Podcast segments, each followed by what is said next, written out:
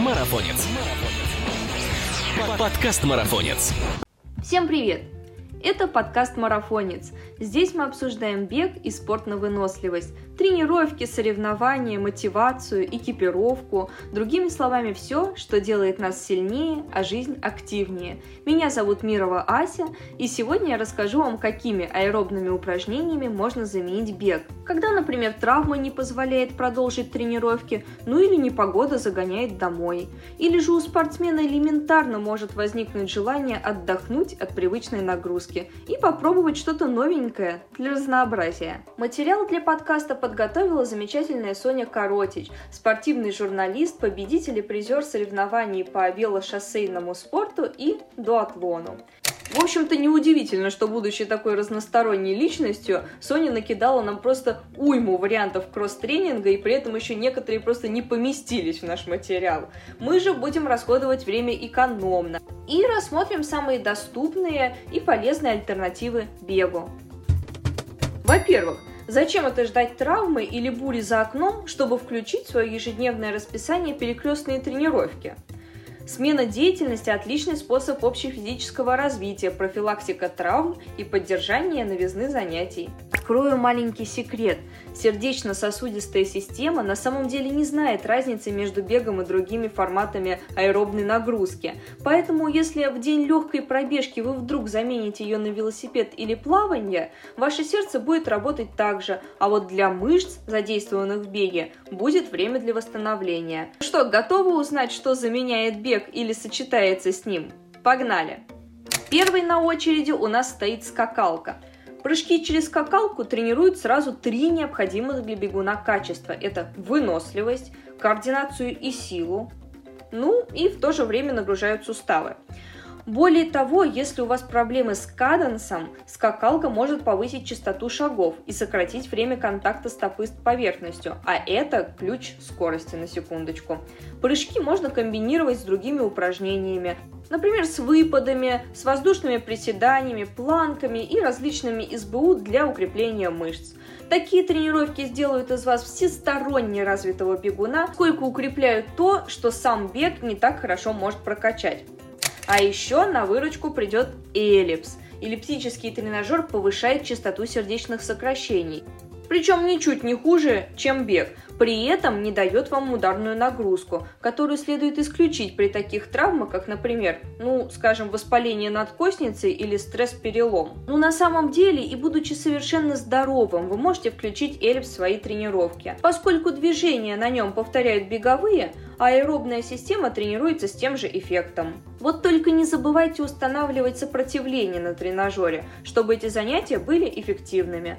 А еще, кстати, на эллипсе не обязательно всегда идти вперед. Вы можете поменять направление.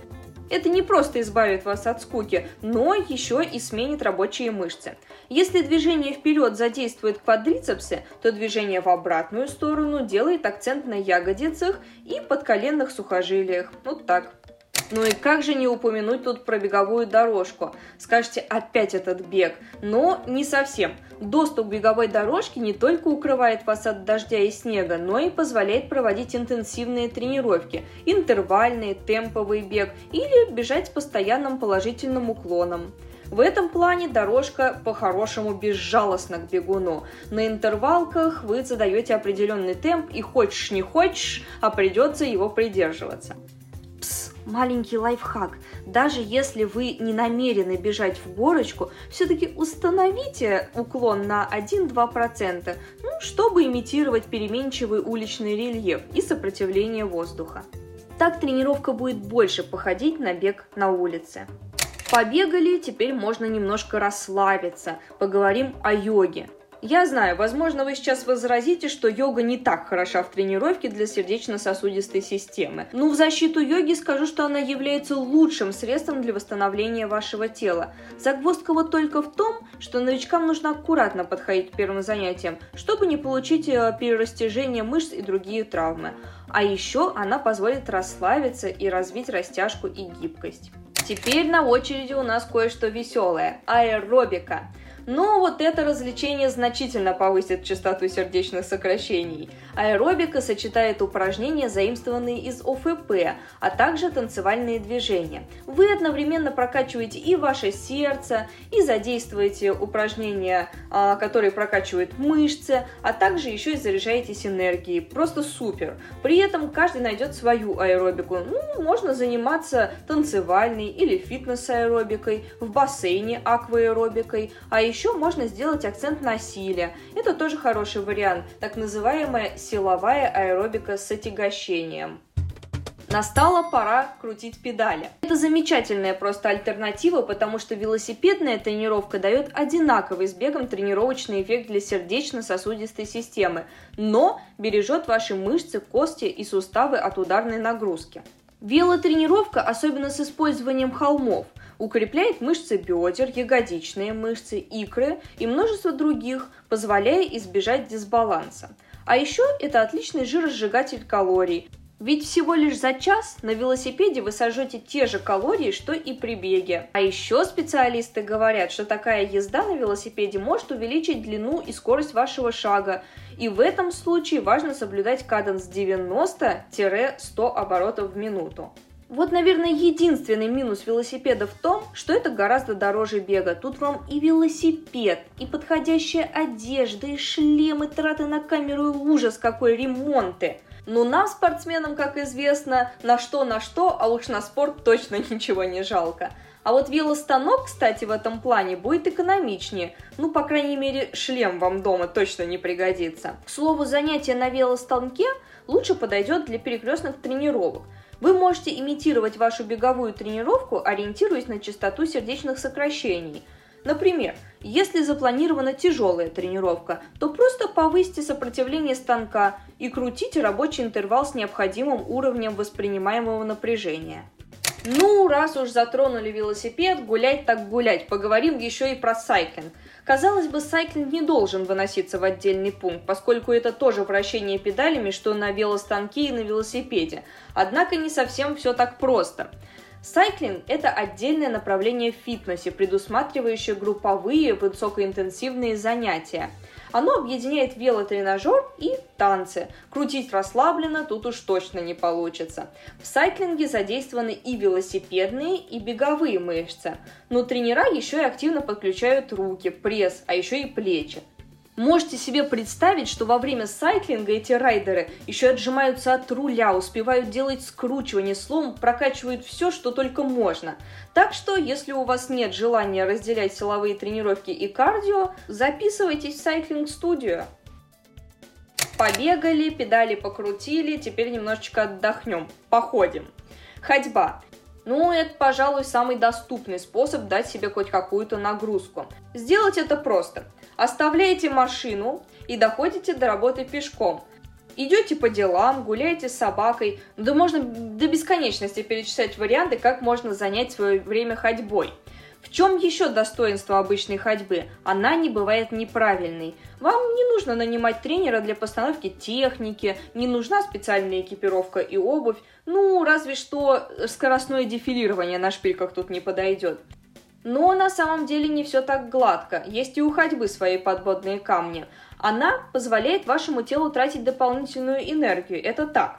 Однако проблема в том, что эта нагрузка возбуждает аппетит, поэтому нужно продолжать следить за диетой. В ходьбе нет дожигания калорий, как в беге или в велосипеде, и после ходьбы переедают намного чаще, чем после пробежки. Продолжая тему ходьбы, поговорим и о скандинавской ее разновидности. Уж кого-кого, а людей со скандинавскими палками, кажется, можно уже ловить как покемонов. И популярно это занятие неспроста. Ходьба при помощи специально разработанных палок сжигает то же количество калорий, что и бег, включая в работу не только мышцы ног, но и верхнюю часть тела. Этот вид активности не бывает высокоинтенсивным, он скорее направлен на развитие общей выносливости. Именно поэтому он станет хорошей альтернативой легкому кроссу. Скандинавская ходьба часто прописывается врачами для реабилитации пациентов, например, после операции на опорно-двигательный аппарат. Так что можете не сомневаться в ее щадящем воздействии на тело. Единственный момент, которым можно разбавить бочку меда, это техника. Для начала ознакомьтесь с правильной техникой ходьбы, чтобы избежать неких травм и сделать ее эффективнее, потому что при неправильной технике она, можно сказать, бесполезна. На подходе у нас ОФП в этом разделе перечислять упражнения можно до следующего утра. Но мы так долго сидеть не будем, расскажу про основные. Вы можете практиковать бег на месте, бег с высоким подниманием бедра, тоже на месте, выпрыгивание из полуприседа, махи из выпада, множество различных статичных упражнений и планок. Упражнения с собственным весом не потребуют от вас оборудования и похода в зал. Выполнять их можно хоть дома, хоть на улице хоть прямо посреди вагона в метро. И с таким ассортиментом нагрузки заскучать вам явно будет проблематично. Как же не сказать о плавании?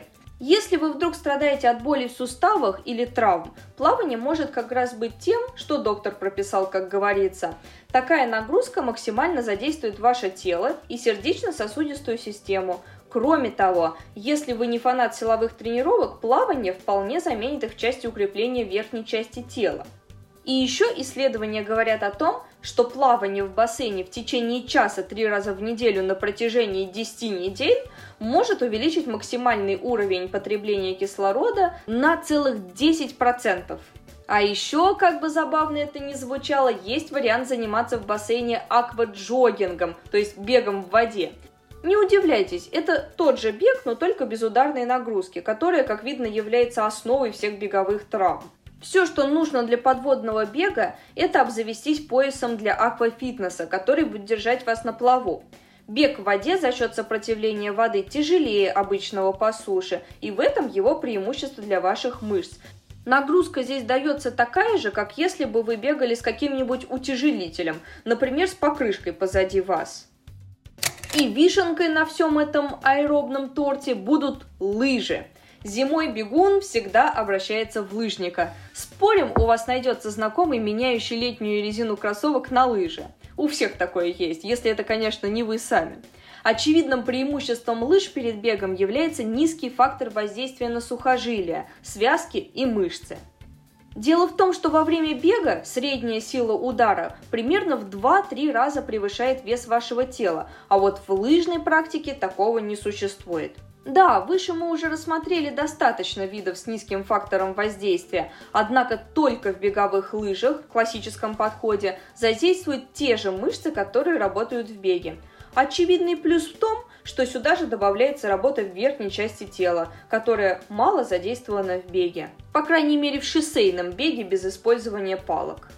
Так что если вы не любите длительные пробежки, у меня для вас хорошая новость. Часовое катание на лыжах равняется 75 или 80 минутам бега.